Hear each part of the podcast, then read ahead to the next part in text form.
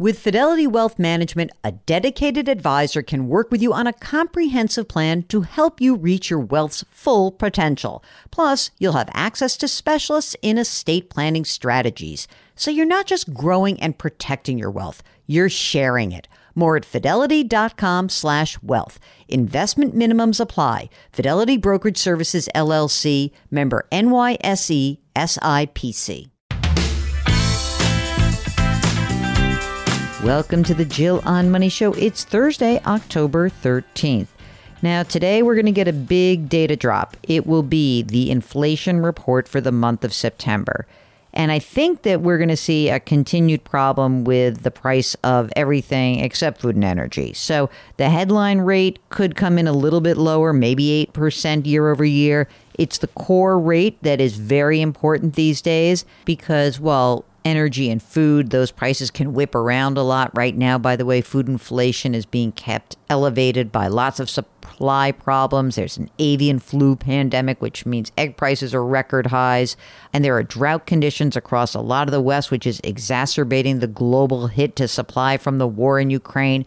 But it's everything else that I think is uh, very important to us as well. You know, that core rate that strips out food and energy is expected to actually accelerate at a 6.5% annual pace, which would be a new high of this current inflationary cycle.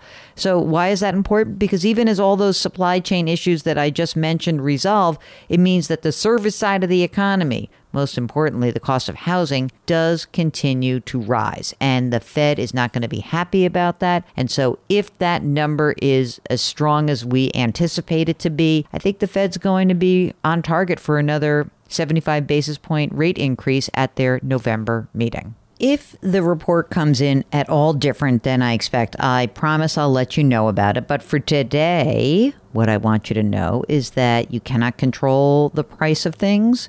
You cannot control the Federal Reserve, but you can control your own financial life. And you can do that by getting help from two of your favorite certified financial planners, Jill Schlesinger, me, and executive producer Mark Talercio. Yep, we are both certified financial planners, and we'd love to help you make better financial decisions. The way you can do that is just go to our website, jillonmoney.com. Click the Contact Us button and check the box if you want to come on the air. Mark does everything else.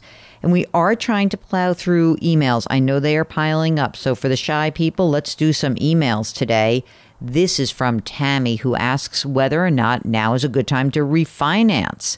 Is it going to get better or worse? Well, I mean, listen, I just talked about the Federal Reserve raising rates, and frankly, mortgage rates have gotten hammered, meaning they've gone up dramatically, doubled just this year. So it's probably not a great time to refinance, and it's probably going to get worse, perhaps. Um, but Tammy goes on and she says, We refinanced last year so we could do some remodeling. And uh, they want to know if we're done, I guess, with the project so they can close out the loan. Can they do that?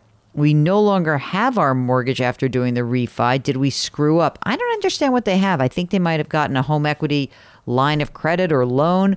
I need more information, Tammy, because with this, um, there looks like there is something important that we need to deal with. I just want to make sure that we have all the details. So get back in touch with us.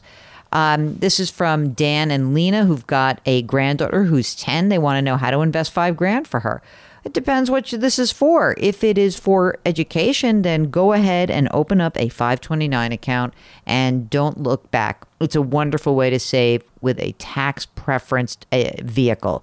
A 529 plan, do it through the state. Don't have some broker sell it to you. It really is a a really smart way to save for education. If you want something else, there's a custodial account, probably an UTMA or an UGMA account. But if it is for education, and I have a sense that might be, then use the 529 plan. Patrick writes, I have a car loan with an interest rate of, you ready for this? 0.9%, so just under 1%. Patrick says, I owe roughly $4,300 on the loan. I pay $340 a month. Now, I also have savings, roughly $150,000. It's in a high yield savings account and it earns 3.1%. And uh, he says it's going to drop to 2.1 in a month when the referral bonus ends. I am 39, I live in New Jersey, and I'm a renter. The car loan is the only debt. No, don't. eh, Should you pay off the car loan? No, definitely don't. You're earning more on your savings than that car loan, so I would just keep it. That's called arbitrage, meaning you're taking advantage. You're you've borrowed at a really low rate and you're investing, meaning saving at a higher rate. So, you know, as long as you you're earning more in your savings than you are actually paying in interest, then there's absolutely no reason to pay it off. So, good deal. I'm very happy about that. That one makes me very pleased. Okay, this is from Glenda. Hi, Mark and Jill. I love your show. I've told so many friends about you and your good advice. I listen every morning when I do my walk. Okay, thank you so much. I appreciate that. My husband's employer, which is a small business, no HR department, apparently got mad at how much he was paying for insurance, payroll, and 401k management and made a lot of changes that have not been adequately explained to us. Hmm. Okay. As of my husband's August paycheck, 401k contributions are no longer being taken out of his account and the employer match is not being contributed. What? We cannot seem to get an answer as to when or if the 401k contributions and match are going to resume. What legal obligations is the employer under when managing, or in this case, mismanaging, a 401k plan? Is the company violating any laws? Should we expect the company to contribute the amounts that should have been contributed? I'm not sure you can answer these questions. I would appreciate guidance you could provide. Glenda, what's very strange is they're supposed to communicate anything that's going on with this plan. So maybe they halted the 401k plan. Now they they're certainly under you know depending on the type of plan they they may have had to close it down maybe they're doing something else but they should be communicating with you because all these plans are subject to federal law it's called ERISA and so if you cannot get anyone to help you out you ought to talk to your state of residence in your case Arizona and you got to drop a dime on them and say what's happening to my money because they do owe you a responsibility of explaining what's going on with the plan. That stinks though. The whole thing kind of bugs me. It's sort of a nasty story in general. So, you know, for small employers, maybe the 401k was costing too much, but if you're going to if you're going to shut a plan down, you've got to notify everybody, and you certainly have to have somebody who communicates with your employees regardless of how big or small the organization is. Debbie writes, My husband is 64, I'm 63. We are both retired. We currently collect pensions. Mm, God. So jealous. He's collecting two state pensions, $4,200 a month gross, $3,800 net. And I collect one state pension, $3,700 a month gross, $3,000 net. Now, they don't have cost of living adjustments, but just think of they have $6,800 a month coming in. Okay. They also have good health care through the state pension system, very minimal cost, $250 a month. We have a total of $235,000 in traditional IRAs and a total of $325,000 in Roth IRAs. Hmm. They also have $190,000 in bonds and CDs in a brokerage account, $100,000 in savings and checking, and their investments are 60 40. Unbelievable. This is amazing. Okay, husband's Social Security at full retirement age, $2,200 a month. Mine will be $2,200 a month also at my full retirement age. When one of us dies, the surviving spouse will be entitled to half of the pension of the deceased spouse. So, gross income for the surviving spouse will be about $5,800 a month of pension plus $2,200 Social Security, eight grand a month gross. Okay, pretty good so far. They don't have a long term care insurance. They've got some term life insurance policies. They're thinking of discontinuing them when the rates rise. That's probably smart. Home is paid for, worth $350,000. No other debt, except one $300 a month car loan at 3% will be paid off in two years. Okay, we currently spend $7,000 a month, which their pensions cover. Unbelievable. They've lived on this for the past two years. They've not had to tap any in retirement savings.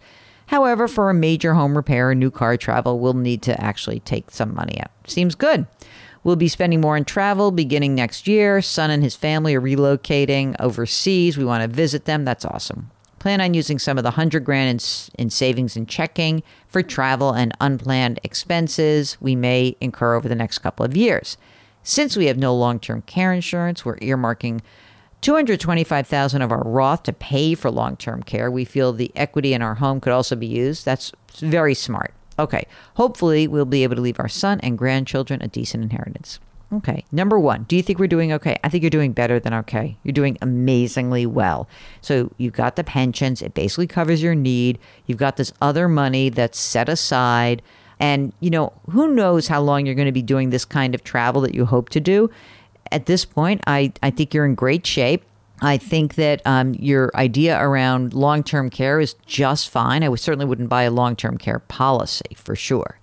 Now, the question is how much of, second question is how much of our retirement savings do you think we could safely withdraw each year if needed and still preserve the principal? So, I mean, look, I think that um, in general, we like to say a withdrawal rate of, you know, 3%, maybe three and a half, but I would say 3%. That's what I would say.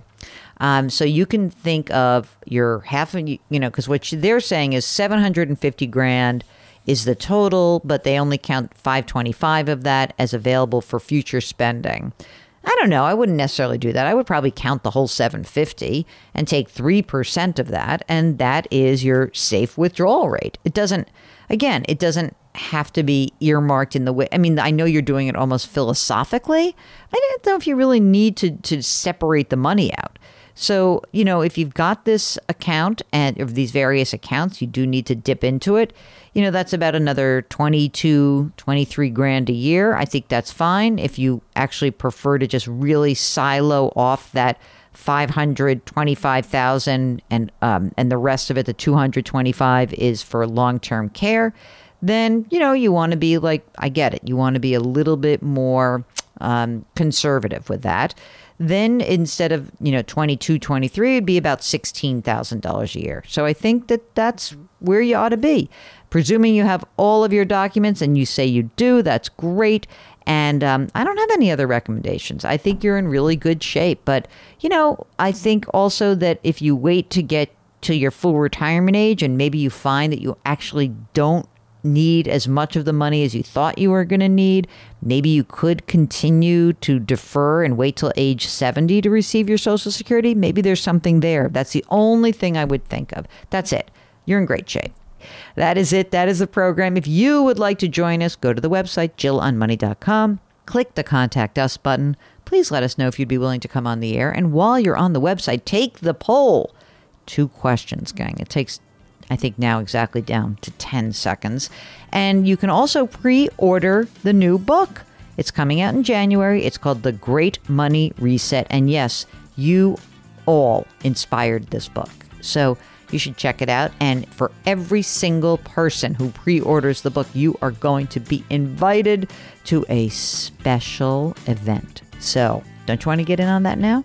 That's a call to tease, guys. We're not going to tell you about the event just yet. Okay, so get ready. Inflation report coming out. We'll talk to you about it. Try to lift someone up today. And don't forget to leave us a rating and review on Apple. Grit, growth, grace. Thank you for listening. We'll talk to you tomorrow.